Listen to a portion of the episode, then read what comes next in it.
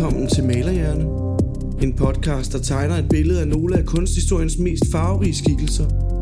Dine værter er Mia Højved Køben og Johanne Katrine Nielsen.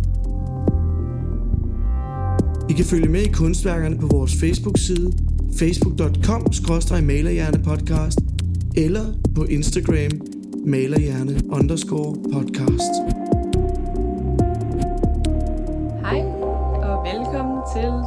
Afsnit af Malerhjerne. Hej. I dag er det dig, Mia, der Ja. skal fortælle mig om en kunstner. Mm. Yes, Og vi er tilbage på Vesterbro vi er tilbage på Vesterbro i kontoret med kunst kastet hen i hjørnerne. og naturvin Ja, i glasset. jeg har glemt mit glas, men øh, du har naturligvis i jeg har glasset. naturvin i glasset. Det er også mig, der skal læne mig tilbage i dag. Ja, det Så er Jeg rigtigt. sidder og sluprer lidt. Gør det. Så vil jeg øh, tage dig lidt en tur til Skagen. Uh, der er så dejligt i Skagen. Ja, det er der, men det var der altså ikke den her gang. Men Det bliver, det, det, det bliver bedre. Det bliver bedre. Ja. Ja, det siger I dag skal vi man tale om. Anna Anker. Ja, og inden vi taler om Anna Anker, så øh, går vi lige tilbage i 7. klasse i folkeskolen, Ja tak. og skal have sat lidt, øh, lidt begreber på plads. Og lidt kontekst. Ja, vi skal nemlig tale om det, der hedder det moderne gennembrud. Det er virkelig 7. klasse i folkeskolen. Ja. Jeg kan næsten huske historiebogen. Præcis. Øh, I tiden under det moderne gennembrud, som løber fra ca. 1871 til 1890 cirka, der øh, dukker en ny isme op, som er impressionismen. Mm. Impressionismen spreder sig fra Paris til det øvrige af Europa og også i, øh, til Danmark. Øhm, og der er øh, flere, der begynder at male efter de her impressionistiske idealer. Øh, man ser ofte i øh, man ser det ofte i sådan kunstens anvendelse af farver for eksempel, hvilket er ret aktuelt for dagens kunstner. Det er øh, dog ikke kun øh, impressionistisk kunst, der bliver produceret i Danmark efter det moderne gennembrud. Eksempelvis der er der også mange malere, som begynder at male mere naturalistisk eller realistisk. Derudover der opstår der også flere grupperinger i Danmark, sådan kunstnergrupperinger, som nærmest har deres egen stil, eller hvad man skal sige. Eksempelvis skagensmalerne, som Ja. øh, vi har fat i i dag, der også begynder at danne skoler inden for en særlig kunsttype eller genre, eller Så det er nærmest nogle kollektiver egentlig. fuldstændig. Ja. ja. Øh, I dag vil, kalder jeg dem kolonier, men Ja. Ja. Der opstår altså øh, mange forskellige artede strømninger eller stilarter under det, som man kalder det moderne gennembrudsmalerier. Man skal også have i mente, at det moderne gennembrud det kommer oven på romantikken, som øh, ligesom var en periode, hvor man romantiserede de her forhold, man har levet under, og igennem kunsten har kunne vise en stolthed og en kærlighed til sit fædreland. Det øh, gør man eksempelvis ved at skildre sunde og raske børn og kvinder, der arbejder i marken i pænt tøj og øh, er velsøjneret og står på sådan nogle sunde, velbegroede marker i smukke omgivelser og børnene er glade, og de leger om benene på dem. Og altså sådan, det har et meget sådan, rom, det er meget romantisk, eller sådan, mm. det giver god mening, synes jeg. Ja, og meget sådan idylliseret, vil man nok også kalde det. Fuldstændig. Efter det moderne gennembrud, der begynder man at skildre en mere realistisk malerkunst, og for eksempel et mere realistisk liv på, eller et mere realistisk øh, billede på livet på landet. Ja. Øhm, og det er sådan noget, hvor kornmarkerne, de står tomme og golde, og de, de nationale symboler er ikke at øh, finde længere, og menneskerne, de bliver skildret i slidt tøj, og med et fuldstændig an, sådan an, anderledes udtryk i ansigterne, et meget mere trist udtryk, og et nedslidt udtryk og, i ansigterne. Så kort opsummeret, der er det moderne gennembrud ligesom en kort periode, den løber kun over små 70, 20 år. Mm. Øhm, men det er ligesom et opgør med den romantiske periode, som det er med så mange af de der ismer. Det ligesom, Ja. ja. kommer som et, et modstykke på noget andet. Øh, og under det moderne gennembrud, der arbejdes der som sagt med realisme, naturalisme og impressionisme. Kan man også kalde det for sådan lidt socialrealistisk i virkeligheden? Ja, det kan man egentlig Ja. ja. godt. Altså det kan man godt, fordi det, det skildrer ligesom, hvordan øh, forholdene var. Mm. Og man romantiserer ikke de her forhold. Man siger ikke sådan, åh, hendes sommer, hvor solen stod højt på himlen. Nej, Altså, man maler ikke kun marken i Nej. foråret, men man maler den også øh, om vinteren, hvor det er helt goldt. Og, Ja. ja. lige præcis. Men Anna Anker, Anna Anker. inden vi taler om Anna Anker, så skal vi tilbage til øh, en, i den tid, hvor Anna Anker lå inde i maven. Ja. Vi skal til den 18. august 1959. Og her sig, 1959. 1859, undskyld. Og her siges det, at øh, H.C. Andersen han øh, lagde vejen forbi Brøndums Hotel, eller gæstgiveri øh, hed det på det tidspunkt, i Skagen. Han havde haft en lang og hård rejse til Skagen, og han var i et herrens humør. Åh, oh, Gud. Madame Brøndum, som var øh, medstifter og indehaver af Brøndums gæstgiveri, var højgravid, og hun ville gerne let lidt på hos Andersens humør ved at give ham noget af det bedste, øh, Skagen kunne tilbyde, nemlig rødspætter. Ja. Derfor sendte hun den unge køkkenpige på stranden efter friske rødspætter, og det tog pigen så lang tid at hente fiskene, at H.C. Andersen mistede sin tålmodighed og blev hysterisk. Nå. Ja. Efter sine så hysterisk, at Madame Brøndum natten derpå gik i fødsel, fordi hun blev så forskrækket over hans humør. Den næste morgen, den øh, 19. i 8. 1859, fødte Madame Brøndum en datter. Hendes navn blev Anna. Anna Brøndum. Yes. Madame Brøndum mente, at øh, fordi H.C. Andersen havde opholdt sig på deres øh, gæstgiveri under fødslen, måtte Anna være født med et helt særligt kunstnerisk talent. Det fik hun ret i. Ja. Madame Brøndum var øh, kroejer sammen med sin mand Erik Brøndum, og øh, de ejede sammen Brøndums gæstgiveri, som jeg lige har talt om. Og Anna var femte barn i en søskende flok på seks. Anna voksede op i Skagen, som på daværende tidspunkt var et isoleret og nærmest en ukendt fiskerlandsby, og det var ikke muligt at komme dertil på, med bil, altså der var ingen brolagte gader eller veje dertil, og toget kørte heller ikke derop. Anna stiftede øh, dog bekendtskab med forældrenes gæster, og altså derigennem stiftede hun kendskab med et hav af tilrejsende til Skagen. I øh, perioder kom der øh, nordiske marinemalere til Skagen, hvor hun i sin unge år sneg sig ind og lurede på, øh, at de arbejdede, eller på de værker, som de havde hængt til tørre. Hun var øh, fascineret af billedkunst allerede dengang, og det støttede hendes forældre op i. Madame Brøndum var selv meget fascineret af litteratur og religion, og især grundet hendes interesse for kultur, eller hvad man skal sige, øh, støttede hun også sin datter øh, til at gå i en kreativ retning.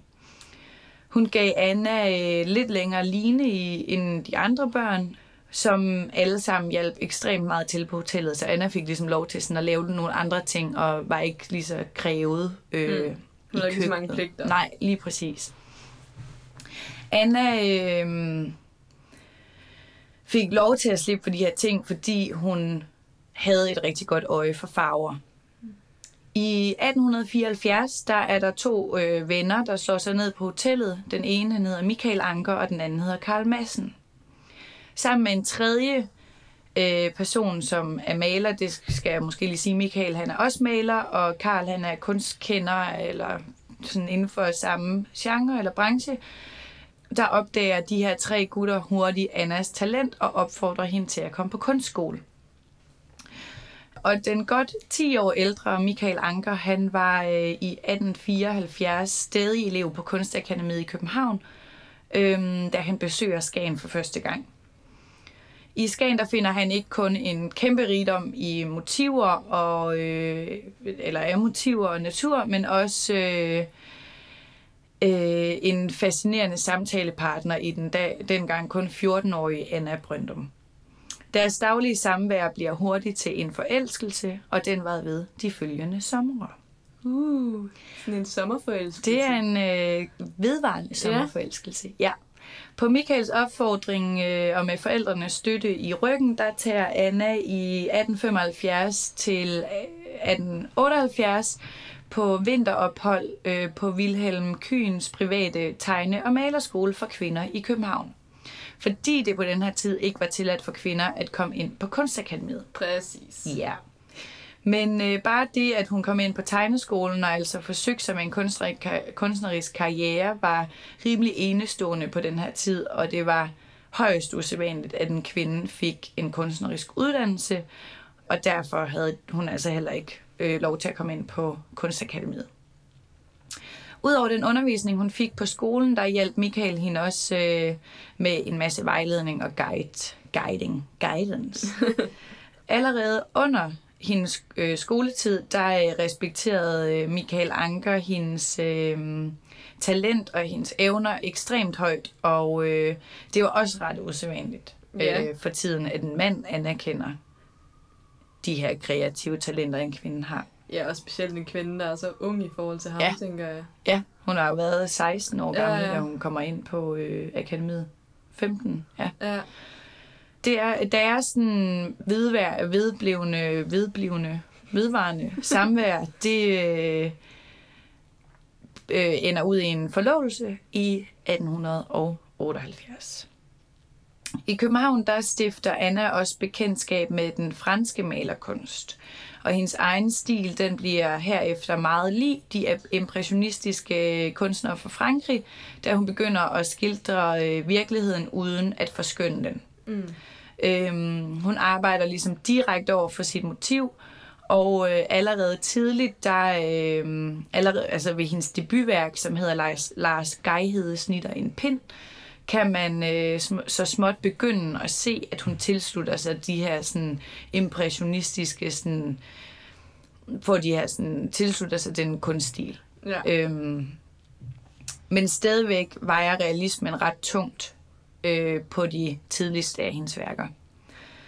Grundet den øh, meget særegne natur og den simple livsstil, der er i Skagen, der øh, begyndte der i 1879 at strømme ind med kunstnere fra hele Norden. Og der opstår allerede dengang en form for kunstnerkoloni i Skagen med kunstnere fra hele Europa. Gennem øh, en masse diskussioner sommeren over, der øh, finder kunstnerne et fælles mål at forny den nordiske malerkunst på samme præmisser som den franske. Okay, så Ja. det er sådan et lille manifest. nærmest. Fuldstændig. Ja. ja. Øhm, de vil øh, nu begynde at male det sande, Mm. i stedet for at male det skønne. Ja. Og det betyder, at man begynder at male de her fiskermænd uden at forskønne virkeligheden, øhm, så de bliver skildret i slidt tøj og tydeligt mærket af hårde vilkår og det hårde arbejde, som de ligesom havde som fiskere. Det betyder altså, at de her, øh, denne her koloni, der begynder at opstå, de begynder at modsætte sig alt, hvad de tidligere var blevet lært på akademierne i henholdsvis København og Tyskland, hvor de kom fra de, nord, øh, de norske og svenske kunstnere, de kom fra akademiet i Tyskland. Ja. ja. I samme periode, omkring 1880, der øh, bliver Anna Brøndum gift med Michael Anker, og øh, derfor begynder vi nu at kende hende som Anna Anker. Yes, og ikke Anna Brøndum. Nej, Det er ikke sikkert, det var Anne, der sådan ville kende hendes navn, hvis man lige slyngede det ud. Nej, men hende, på hendes tidligste værker, altså før hun bliver gift, der signerer hun Anna Brøndum, mm. så det er også værd ligesom have med, at hvis man støder på Anna Brøndum, så er det altså Anna Anker. Ja. Øhm, og de øh, begynder i 1880 at indrette deres første hjem sammen, som er øh, Brøndums øh, gæstgiveris gamle havehus. Okay. Kunstnerkolonien lever stadig i bedste velgående, og de begynder at orientere sig mere og mere mod den franske malerkunst. De unge kunstnere er skiftevis forbi Paris, hvor de lader sig inspirere af øh, den lyse kolorit, som er i de impressionistiske værker. Anna er også i selskab med Marie Tripke, der senere bliver Marie Krøyer, Uh. øh, forbi Paris, hvor øh, hun øh, studerede hos Pierre Puy de Chavannes. Mm. Yes. mit franske. Mit franske. Ja. Anne Anker, hun øh, debuterer også på Charlottenborg-udstillingen i 1880, øh, som ligesom er Kunstakademiets årlige præsentation af ny dansk kunst. Og øh, her debuterer hun med øh, værket Lars Geihed Snitterpind. Som var det der debutværk. Ja. Øh, sammen med nogle andre, men sådan, Mm. det er lige det, jeg har valgt at tage med. ja. Anna havde også en kunstnerisk interesse i, neder, i det nederlandske 1600-talsmaleri, øh, malerier, hvor man øh, så mange af de her interiørscener. Ja. Der findes, øh, det finder man nemlig også rigtig meget i øh, Anna Ankers kunst, hvor hun tit skildrer rum uden referencer til noget i den omkringliggende verden. Ja. Øhm, derudover så skildrer hun meget øh, lokalbefolkningen, og fordi hun selv var født og opvokset i Skagen og var ægte skavbo, der gav det hende en nemmere kontakt til de lokale. Altså hun havde ligesom en bedre kontakt til de lokale i ja. Skagen. Hun var den eneste skagensmaler, der rent faktisk var fra Skagen, ikke? Fuldstændig. Ja. Helt rigtigt, ja. Så derfor danner hun jo også rammen omkring skagensmalerne, det vil Ja. jeg komme ind på. Så men jeg tror også lige, hvis jeg forventningsafstemmer lidt, så skal vi nok komme ind på skagensmalerne Ja. og alle deres sådan, eskapader, men det her, har, jeg har valgt at fokusere på, at hvad Annas rolle i skagensmalergruppen ligesom har været, og det har været, at hun har været centrum for dem, fordi at de har mødtes på Brøndums Gæstgiveri, som ja. ligesom er hendes forældre, der har startet. Men hun var den eneste øh, born and raised Ja. skavbo. Ja, Skavbo. det hedder det. Hvor var det sødt. Ja. Øhm, men øh, noget af det allervigtigste i øh, Anna Ankers kunst, det og for og i Annas interesse, eller sådan det hun vægtede højst, det var altså farverne og lysets betydning. Øhm, den danske maler Karl Madsen har endda skrevet om hende, at, nu citerer jeg, Anna Anker var i dansk kunst den første, der forstod at fange en solstråle. Bag solstrålerne gemte der sig ofte en mørkere historie, som Anna forsøgte at bringe frem i lyset. Alt den her lejen med lys, som mm. jeg, jeg kan lide det. Øhm, og det var hendes øh, kvindeskildringer, øhm, der ofte skildrede kvinder alene på malerierne, og ofte tankefulde og meget indadvendte. Kvindefigurerne har nærmest aldrig øjenkontakt med beskueren, da de øh, som oftest kigger ned eller har lukket øjne, eller hvis de ikke vender ryggen til. Og øh, jeg tror ikke, eller sådan, man skal ikke gå mange gange rundt om min hjerne for at øh, vide, at den i kvæg, alt det jeg lige har sagt, kommer totalt meget til at tænke på Hammershøj. Ja, ja. Altså kvinderygge, at fange lys, interiør, tomme rum. Hun er jo den kvindelige Hammershøj. Og Ja. måske det er derfor, at jeg, mit hjerte banker lidt, når jeg kigger på en anker. Til forskel for mange af de andre mandlige skagensmaler, det var et tidsspor, øh, hvis billeder næsten altid udspillede sig uden døre, der befinder Annas motiver sig næsten altid indendøre. I 1883, der føder Anna øh, hende og Michaels første og eneste barn, datteren Helga. Og det var en kæmpe oplevelse for hende. Hun, var, hun elskede at blive mor, det var virkelig, virkelig stort for hende at blive.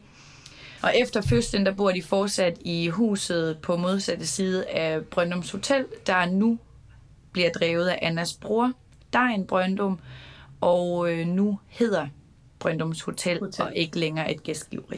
Findes det stadig? Det er jo stor U29, øh, Ah, men selvfølgelig. ja, det er det. Og der, er og der er en sal derinde, som er sådan, jeg kan ikke huske, hvad den hedder, om den hedder Malerfrisen, eller hvad den hedder, men det er P.S. Krøyer, han har ligesom anlagt sådan en sal inde på Brøndums øh, Hotel, hvor man stadig kan se, der hænger alle skagensmalerierne, portrætterne rundt op i øh, Nej, hvor fint. kanten. Ja, det er, ret, øh, det er ret sjovt.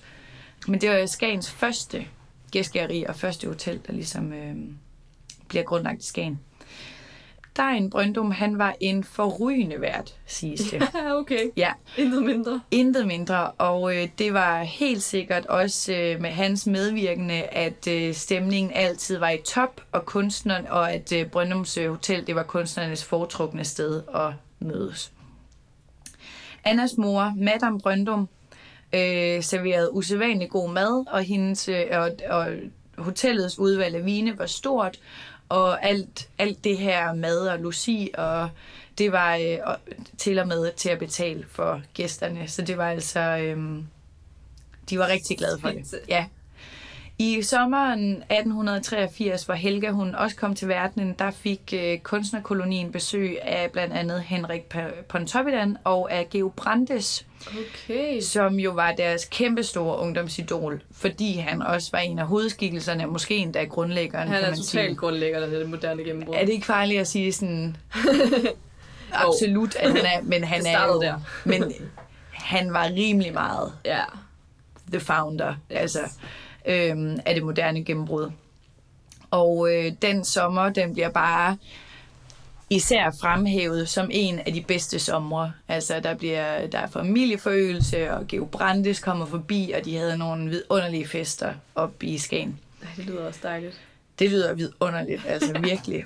I 1884, der flytter Michael og Anker og Helga ind i et hus på Markvej i Skagen, og øh, her bor de begge to til deres død, øh, og huset har efterstå, efterfølgende stået tomt, indtil det i 1967 åbner som øh, museum.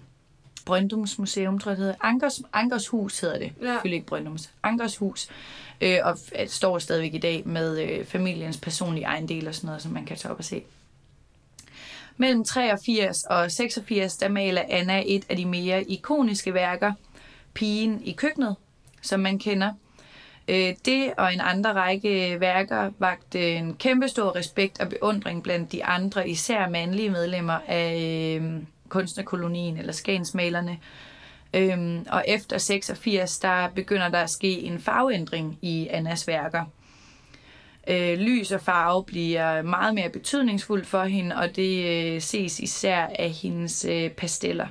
Øh, men også af, en stor, øh, af den store samling af efterladte oleskit, ole, olieskitser, øhm, som man først rigtig får kendskab til efter 1990'erne, hvor de ligesom efter en konservering bliver udstillet i det her museum, øh, Ankers Hus, øhm, og på en stor international udstilling i Hannover i 94. Men indtil da har de faktisk ligget sådan meget ukendt. Øh, hvad, ja, der er man ikke øh, kendt til dem. Efter Anna hun er blevet mor til Helga, der øh, stoppede hendes kunstneriske udfoldelse ikke. Og jeg det, troede, du skulle til at sige, der stoppede hun med at lave kunst. Så nej, det gjorde hun nemlig ikke. der stoppede hun bare. og Bra. det øh, til trods for, at Michael faktisk mente, eller Michael Anker faktisk mente, at hun godt måtte arbejde lidt mere flittigt i hjemmet, og lidt mindre flittigt på laderne. Han skulle bare holde kæft. Jamen, han var, altså, han var ret overbærende, men sådan, Nå, han, okay. han var ikke vred eller mente sådan, Nej. at hun skulle, men han var sådan, kunne, altså, kunne man lige få lov at få en husmor, men det Ja, kunne man ikke. kunne du lige være gulvet derhjemme, Ja. skat? Faktisk var han ikke den eneste, der mente hende, eller opfordrede hende til at øh, smide ma- malergradet ud i havet. Det gjorde hendes gamle lærer, Wilhelm Kühn også. Og han øh, sender med en gave, en fødselsgave, eller en tillykke med barnet gave til øh, Anna. Et brev, hvor han øh, ytrede, at hun burde hellige sig moder- og hustruholden og lægge malergrad fra sig. Ja. Men det tog Anna ikke alvorligt. Thank God. Ja, ja, totalt. I 1888, der rejser Anna og Michael til... Anna og Michael. det der efternavn også bare gør. The Anchors. Anna Anker og Michael Anker, de rejser til øh, Paris på et øh, stipendium, som de havde fået, øh, fordi de skulle ned og se verdensudstillingen. Ja.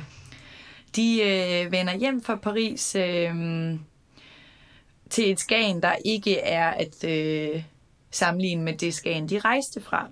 Øhm, Hvad er der sket? Jamen, Skagen er ikke længere en lille ukendt krog på Danmarkskortet. Det er øh, blevet et velbesøgt sted, især for kunstnere og digtere og kreative sjæle, og er godt på vej til at blive et populært badested også. Efter opholdet i Paris, der ville øh, Anna gerne prøve kræfter med lidt større kompositioner, og hun begynder her på værket, der hedder En begravelse. Og det er et værk, hvor øh, Anna virkelig har understreget sit blik for farver og lys. Og det her værk, det står færdigt i 91.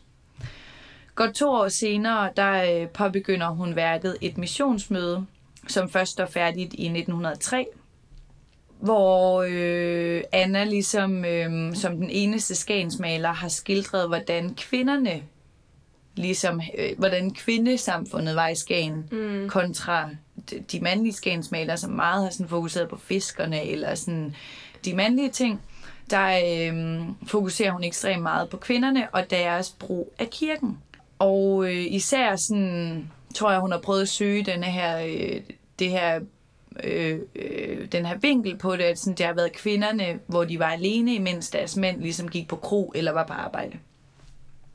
Kvinderne de fandt ligesom igennem indre mission en trøst og en støtte i et, hvad man godt kan forestille sig har været et ensomt liv, når ens mand ligesom har arbejdet hårdt eller været fisk og ligesom været ude og sejle. Og det har også helt sikkert været en kontrast, hun selv har oplevet som voksen i den kunstnerkoloni, som har inspireret hende til at skildre det her religiøse liv. Fordi det her med at komme fra noget øh, fra en religiøs familie, hendes mor var religiøs, og hendes søskende var religiøse, til de her sådan øh, kunstnere, der kommer op og er mega ateistiske og ja, har ja. en eller anden sådan fræk dagsorden og øh, har måske lidt let, let til mm. romantiske bekendtskaber og sådan noget. Så det står i en stor kontrast, og derfor tror jeg, at hun har haft et behov for ligesom at, Helt sikkert. at skildre denne her side. Øhm, Nå, men også hvis det er en side, der ikke er blevet skildret, altså sådan, så får man ja. endnu mere lyst til det. Ja, helt sikkert. Men personligt for hende har det også, at denne her, sådan, har hendes religiøse baggrund spillet en stor rolle, fordi hun med sin mor og sine søstre øh, kom meget i indre mission og var med til bibellæsning og var med mm. til møder i kirken og til sådan nogle bønnemøder. Og... Så det har øh, helt sikkert været en stor kontrast. Og den her splittelse, den kan man især se på et af hendes øh, værker, der hedder Sorg, hvor hun har malet sig selv siddende, angrende og nøgen på den ene side af korset med ansigtet gemt bag sit lange hår og sådan helt øh, Marie Magdalene-agtigt. Ja. Og på den anden side af korset sidder hendes mor knælende med foldede hænder og beder. Mm. Øhm, og det er ret interessant at, øh, at ligesom øh, bemærke, at på Anna Ankers øh, religiøse værker, der øh, bærer kvinderne tørklæder, Øhm, det synes jeg bare er en lille sjov, sådan en lille fun fact til, når man kigger på dem, at de kvinder, der bærer et øh, sort tørklæde, er inker, og de kvinder, der bærer et hvidt tørklæde, er ikke inker. Og så må man gå ud fra, at de kvinder uden tørklæde er ugifte. No, det synes jeg bare var sjovt. Yeah. Ja. Øhm, og derfor på det her sovværk, øhm, hun har lavet, eller maleri, der øh, sidder hendes mor også fuldstændig i sorte med sort tørklæde. Så der er hendes mor enke? Ja, men det har hun været øh, faktisk siden, at øh, brugeren tog over okay, ja, gæstgiveriet. Ja, der tog han over, da faren døde. Øhm, I Annas kunstvirke, der øh, skildrede hun generelt skavborernes liv fra øh, vugge til grav, og hun kendte til de lokale, som øh, ingen andre gjorde. Øhm, men hun glemte ikke den smukke natur, som ligesom fandtes i Skagen. Øh, den var til stede i solstrålerne, som øh, stod ind i stuen i hendes hyggelige hjem, og ligesom hun har forsøgt at skildre naturen ved at at gøre lyset til en central del af hendes værker. Ja, så selvom at mange af hendes værker med, altså forestiller noget indendørs, så er det lyset, der ligesom skal skal forestille naturen. Ikke især, men i de især, billeder, hvor det ja. er, er det, altså ja. sådan, der har, der trækker hun ligesom det udendørs ind ved ja. at gøre så stor et, et ting ud af lyset. Men lyset i Skagen skulle også være helt uh, exceptionelt jo. Det er noget helt særligt. det er det altså bare. øh, Annas mor optræder som øh, en, en ofte set karakter på hendes øh, billeder. Især øh, skildret i Den Blå Stue, den blå stue lå på Brøndums Hotel, og det var et af Madame Brøndums øh, yndlingsværelser at opholde sig i.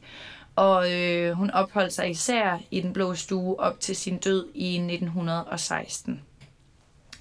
Den blå stue var øh, som sagt rammen på mange af Annas værker, enten med deres datter Helga, som sad hæklende, eller Madame Brøndum, der sad efter ting som med foldede hænder og blikket sænket, eller uden nogen egentlig handling, men bare rummet i sig selv. Mm. Og det var også lidt det, hvis man sådan lytter på nogle af de ting, Anna Anker selv har udtalt, så øh, kan hun ikke rigtig argumentere for sådan for scenen, der udspiller sig i værket, fordi det er ikke den, den handler om. Det er jo ligesom bare det, der har fundet sted, men det hun gerne vil skildre er ligesom, hvordan lyset leger ind i rummet, eller at hun kunne få lov til at lege med farver på en helt særlig måde. Så hvis man sådan har hvis man tænker sådan, kan vide, om der er en dybere mening med det her, så er der højst sandsynligt ikke en dybere mening Nej. med det. Det har hun aldrig sådan, det er mere, det er mere øh, hun har mere malet, hvis hun er blevet inspireret af noget, noget lys- og farvekombination, ja. end at moren sad og så særlig ud. Eller Ja. sådan, ja. Øhm, og i en øh, lang årrække igennem Annas liv, op igennem, altså fra 1900-tallet og frem, der øh, var der ikke særlig meget omtale af hende. Øhm, og jeg ved ikke rigtig, om det har noget at gøre med, at hun stod lidt i skyggen af sin øh, talentfulde mand. Det kan man sige, det gør hun i hvert fald ikke i denne her podcast, fordi det handler overhovedet ikke om Michael Anker, men set ud fra sådan øh, fra, fra det danske perspektiv har hun garanteret stået lidt i skyggen af ham, fordi han også var en meget talentfuld øh, del af skagensmalerne. Eller om det har øh, noget at gøre med, at hun ligesom, at, hun, at det har givet bagslag, at hun ligesom var forud for sin tid. Ja. Det øh, ved jeg som sagt ikke, men det er ligesom nogle ting, man sådan kan gisne lidt om. Fordi der er i hvert fald en periode, hvor der ikke er særlig meget sådan hype omkring hende. Mm. Øhm, det er også en øh, mulighed, at man ikke har hørt så meget omtale af hende, fordi hun ikke skarede lige så meget ud på lige fod med de andre skagensmalere, som havde ry for vilde orgier, champagne og bourgogne og P.S. Krøyer har lavet det her øh, værk, øh, der hedder Hip Hip Hurra, hvor øh, hele banden ligesom er malet til sådan en festlig kom sammen ude i Brøndums have. Og der sidder Anna ligesom skildret først på værket med Helga ved siden af sig, og Anna sidder sådan med et champagneglas hævet, og ligesom hun skåler med flokken, mm. men hendes arm er ligesom sådan helt varm og kærlig rundt om Helga, og hendes blik og ansigt er sådan sænket ned mod Helga, så man kan ligesom læse ud for det her værk, at sådan Helga har været hendes verden, Mm. og sådan, men hun har deltaget i de her komme sammen, men har måske mere været øh, flokkens midtpunkt end festens midtpunkt. Ja, okay. Ja. Og man kan godt forestille sig, at når det her glas er færdigskålet med, trækker hende og Helga sig tilbage. Og så kan Til de andre huset. få lov til at feste videre. Lige præcis. Øhm, men til trods for den stillhed, der har været omkring hende, øhm, er hun altså blevet anerkendt senere hen. Hun øh, udstillede både i Paris og i Berlin i starten af 1900-tallet, og hun er blevet medlem af Kunstakademi- Kunstakademiets plenarforsamling. Øhm, og i 1913, der øh, modtager hun en medalje fra kong Christian den 10. I 1924, der modtager hun som den første kvinde nogensinde øhm, Tagia Brandslegatet, okay. som øh, dengang øh, var på 10.000 kroner, og det har været sindssygt Wow, mange penge. det har været sindssygt mange ja, penge. det har virkelig været mange penge på den tid. Altså, man kan stadig få legater på 10.000 kroner. Som Afgjort, ja, ja. er sådan ja. min, mindre legater, eller hvad man siger. Fuldstændig, men det har været rigtig meget. Ja, Wow. og det var ligesom et legat, som man kun gav til kvinder, og øh, kvinder, der kun havde, eller kvinder, der havde ydet noget meget betydningsfuldt. Øhm, det findes stadigvæk i dag, og øh, Bente Skrevenius, hun øh, fik det sidste gang Ja, i okay. 2017. Ja, Sejt. ja, så det findes altså stadigvæk, men Anna Anker var den første nogensinde til at få det. Ja. I 1927, der bliver Michael øh, Anker ramt af influenza, og øh, hurtigt der stod det klart, at han ikke ville klare den. Ham, eller ikke ham, Anna og Helga sad ved hans side indtil en blodprop den 19. september øh, 1927 satte det sidste punktum for ham.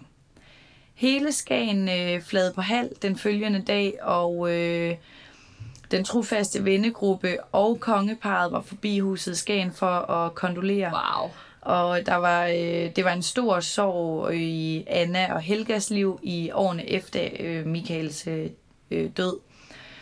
Anna, hun øh, malede øh, lige så snart det var muligt, men de følgende år, der blev hun ligesom mere og mere svækket, indtil hun til sidst sov stille ind øhm, den 15. april 1935. Og der sad Helga ved hendes side til sidste åndedrag.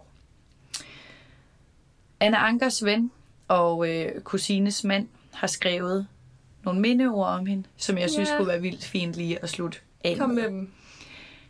et sjældent, kostbart væsen har forladt os. Naturbegejstret og med sit yndige, rene og kærlige pigesind fortalte hun gennem billeders og farvers skønhed om ellers usigelige ting. Især de ringes, fattiges og ensommes fred og stille lykke. Uforandret og ydmyg gled hun gennem et langt liv, stor og længst festende, festnet berømmelse. Punktum. Nå, hvor fint. Ja, Ej, det var godt lige at slutte af med et digt, ja. synes jeg. Eller et lille citat, et Ja. lille vers.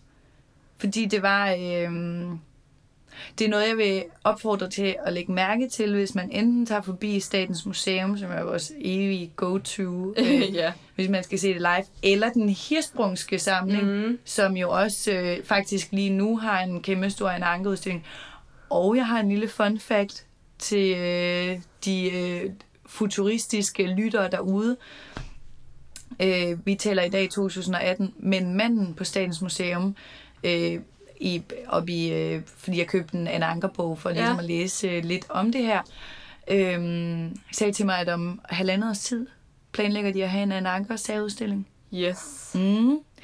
Ellers så øh, er min pointe den, at øh, om man gør det, eller om man kigger ind på Instagram, hvor vores billeder ligger på malerhjerne underscore podcast. Og det samme med Facebook. Præcis. Der skal man virkelig øh, bemærke, hvis man kan sige det, stillheden i hendes billeder. Mm. Altså sådan, hun har... Jeg tror ikke, der bliver sagt et ord på nogle af de værker, hun har malet. Nej. Og det er ret, ret sindssygt, når man begynder at bemærke det. Alle hendes værker emmer af stillhed. Og det giver, det har en eller anden meditativ... Ja. Det er sjovt, det må stå meget i kontrast til det der sprudlende hav, der ellers, altså sådan den der vilde natur og sådan noget, der er Fuldstændig. Men det er jo, kontrasten er jo allerede den, at hun maler indendør. Ja, ja, og alle andre tager til Skagen for at male noget udendørs. Ja. ja. Altså sådan, jeg er sikker på, jeg kan nærmest sådan, man kan nærmest, ligesom hvis man sidder i en eller anden øh, forårsrengøringsmorgen, eller sådan, og åbner vinduet, og der står den der solstråle ind, og sådan, der flyver øh, støvfnuller rundt. Ja, Sådan føler jeg, at stemningen har været. ja. I alle hendes billeder, at sådan støvet er ligesom det, der har larmet mest. Jamen, jeg, jeg elsker din passion lige nu, Mia. Jamen, den Mia, er, hun har øh, meget funklende øj- øjne nærmest. Jeg kan virkelig øh, mærke ja, lidenskaben jamen, den for er, Anna Anker. ja, Tak det er en for kæmpe opfordring. Selv tak.